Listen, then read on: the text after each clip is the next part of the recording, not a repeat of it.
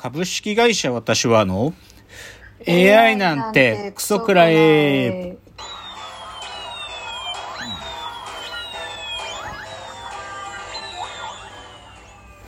群馬が生んだ怪談時株式会社私は社長の竹之内です。サブカル研修生4代目アシスタントの深谷です。この番組は大喜利 AI を開発する株式会社私は社長の竹之内が AI のことなんかお構いなしに大好きなサブカルチャーについてサブカルリテラシーの低い社員に丁寧にレクチャー。言い換えれば無理やり話し相手になってもらう番組です。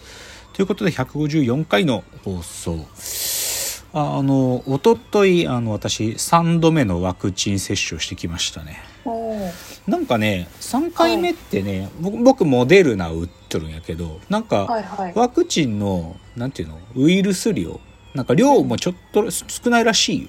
はいはいはい。だからまあ肩、まあ、ちょっと筋肉痛みたいになったしなんかイブとかちょっと飲んだけどそんなにひどくなかったっすねなんか副反応的なやつは。うん。打ちました。まだですか？まだ売ってないです。もう案内とか来てます。案内来てるんですけど、うん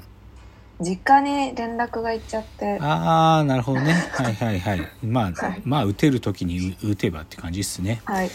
かりました。じゃあですね、今週のラジオエンタメライフいくつか紹介したいんだけど、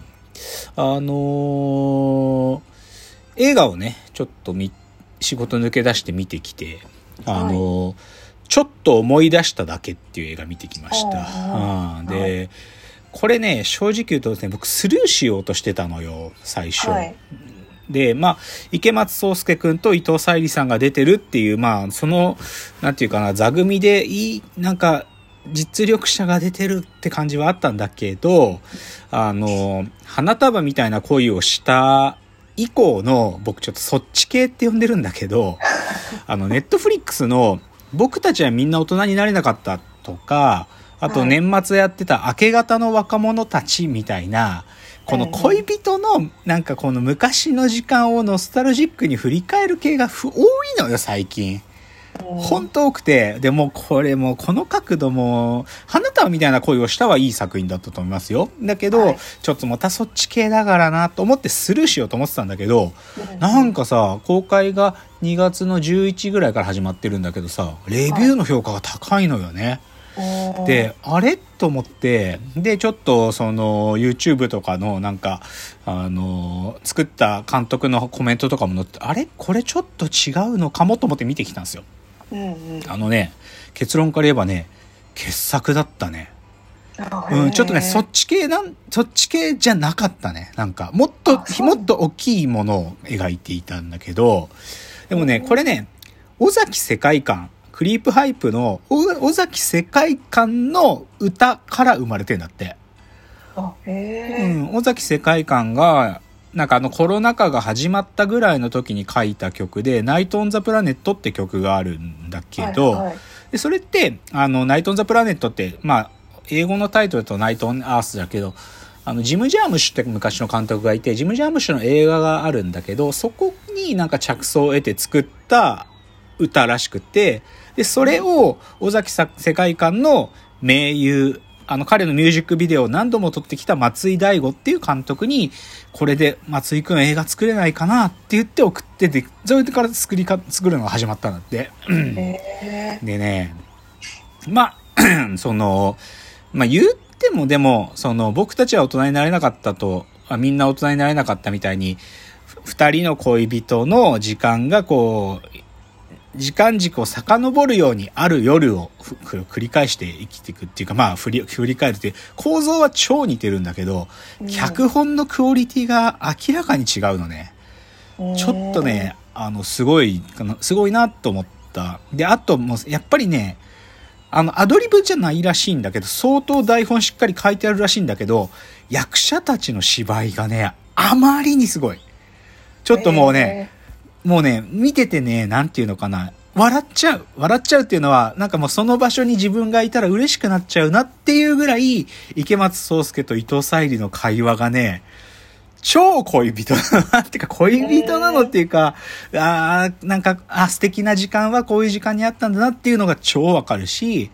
本当にちょっとしか出てこないけど、国村淳とか永瀬正敏がちょぽっと大事なところで出てくるんだけど、その芝居もまたすごいからね、そう役者たちの実力も含んで傑作になってましたよ。すごかった。これね、皆さんね、見ること超おすすめ。激推ししますよ、僕これ。あと、ちなみに、河合優美さんっていう若い女優さんも出てて、この人がね、はい。まあちょっと池松壮亮が昔ダンスをやってて足怪我して今は照明さんをしてるっていう役なんだけど、その時の彼にあ昔憧れてた踊る女の子の役でダンサーとして河合優美さんっていう女優さんが出てるけど、いや僕この人多分ね、まあ、もう売れ出してるんだと思うけど、この人多分すげえ女優になると思う。まだ全然若いけど、なんか、それ見たとき、え、この人新しい女優かなって思ったらさ、意外にその、帰ってきてみ、いろいろ見てたらさ、あの、僕が去年見て、見たっつってたササマーフィルムに乗ってとか、佐々木インマイマインにも、あ、あの役のあの子っていう感じで出てたわけ。でも全然違うの、今回の出方となんか、なんかサマーフィルムにのって本当に女子高生で可愛らしい女の子って感じだったけど、今回なんかもうクールなかっこいい役でさ、で、さ佐々木インマイマインの時は少しこうちょっとね、影があるような女性で、この人めちゃくちゃうまいし、多分めちゃくちゃ大物になると思うよ。河合優実さん。ちょっとぜひおすすめという感じ。なので皆さん、ちょっと思い出しただけ、ちょっとね、タイミングがね、なんかそういう愚作、そっち系の愚作が続いたから、ちょっとね、なんかそれを前提にしていると、ちょっと敬遠しがちだけどね、相当いいですよ。ジム・ジャームッシュのこと好きすぎるなと思ったな、監督も。まあ、それくらいいい作品だった。っていうのが一つ。で、こっからはちょっと、僕まだ見てないんだけど、必見の注目作っていう形で紹介すると、今ね、ネットフリックスでね、博士と狂人っていう映画が見られるようになってるんですよ。多分去年の映画なんだけど、これは面白いんですよ。面白いっていうか見てないんだけど、まだ全部見てないんだけど、これはね、あの、オックスフォード英語大辞典っていうのあるでしょ。あの、えはい英語辞典。あれを作ったやつの話なのよ。で、あれを作ったやつなんだけどさ、あれ作ったやつがね、だんだん心を病んでいくのよね。あのね、作るのね、確かね、70年ぐらいかかってんだよ、あれ。オックスフォードで英語で、英語辞典って。だから、それでね、その時のイギリスの学者とね、もう一人はね、あのー精神を病んだ殺人犯の二人で作ってくるんだけどね、これが面白い、まあ、少なくとも予告を見るのと、前情報いろいろ収集してる限り、超面白そうなんで、これはおすすめ。博士と狂人ね。辞典を作るっていう、それを書いたやつ。あとね、これぜひ紹介したいんだけど、これまだ全然、まだ見られないんですけど、今年のね、多分秋頃なのかな、ネットフリックスのオリジナルドラマでですね、極悪女王というのが始まるんですよ。はい。極悪女王。で、これ去年の11月ぐらいにニュースになってて、僕も改めてこれはすげえ作品になるかもと最近思ってたけど、あの、女子プロレスラー、80年代の女子プロレスラーの話。つまり、はいダンプ松本さんの話じゃない。ダンプ松本っていう女子プロレス界のかつての最強のヒールがいたのよ。そのダンプ松本のドラマで、で、脚本を鈴木治が書いて、監督白石和也が撮るらしいんだけど、うん80年代の女子プロレスって、今ってそこまで、男の人のプロレスすごい盛り上がってるけど、女子プロレスって少し今、なかなか難しい時期なのね。だけど、80年代って女子プロレスの方が勢いがあった時期が一一時あったのよ。で、その中心にいたのが、クラッシュギャルズっていうはい。コンコンビが、タッグパ、パタッグがいて、長与千草っていうのとライオネスアスカっていう、ここの二二人が、なんていうかヒーローだったの。まあ、ベビーフェイスというかね、正義の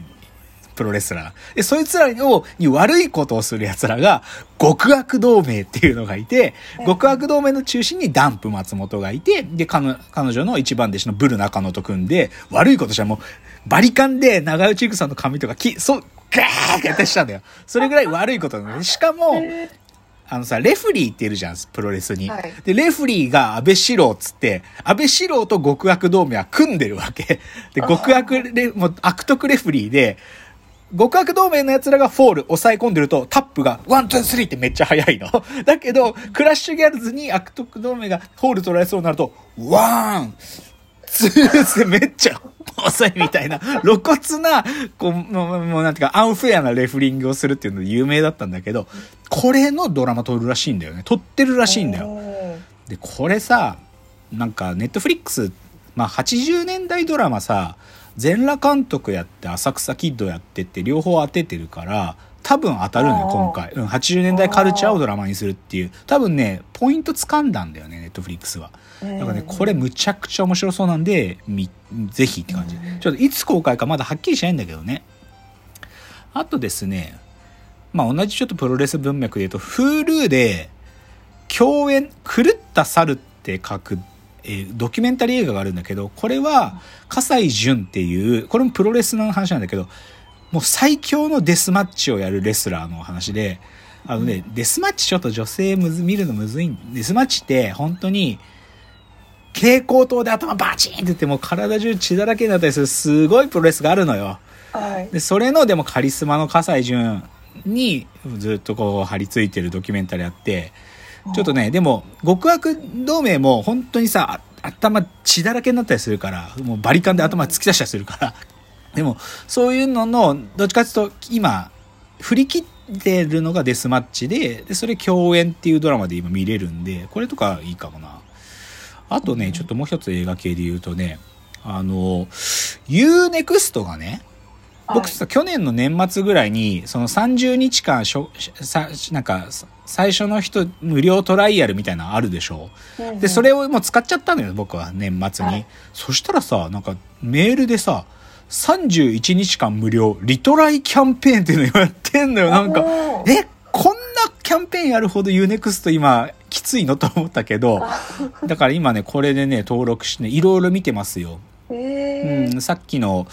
あの、松居大悟監督の、あの、私たちのハァハァとかいうやつとかね、ジム・ジャームッシュの映画見たりとか、あとね、ウエストワールドっていうすげえ人気ドラマ SF シリーズがあってね、これとかも今見てる。うんだから、 U-NEXT ね、どんだけ無料で見せてくれんだよっていう感じ。あ、ちょっと、時間だ。次のチャプターでいい？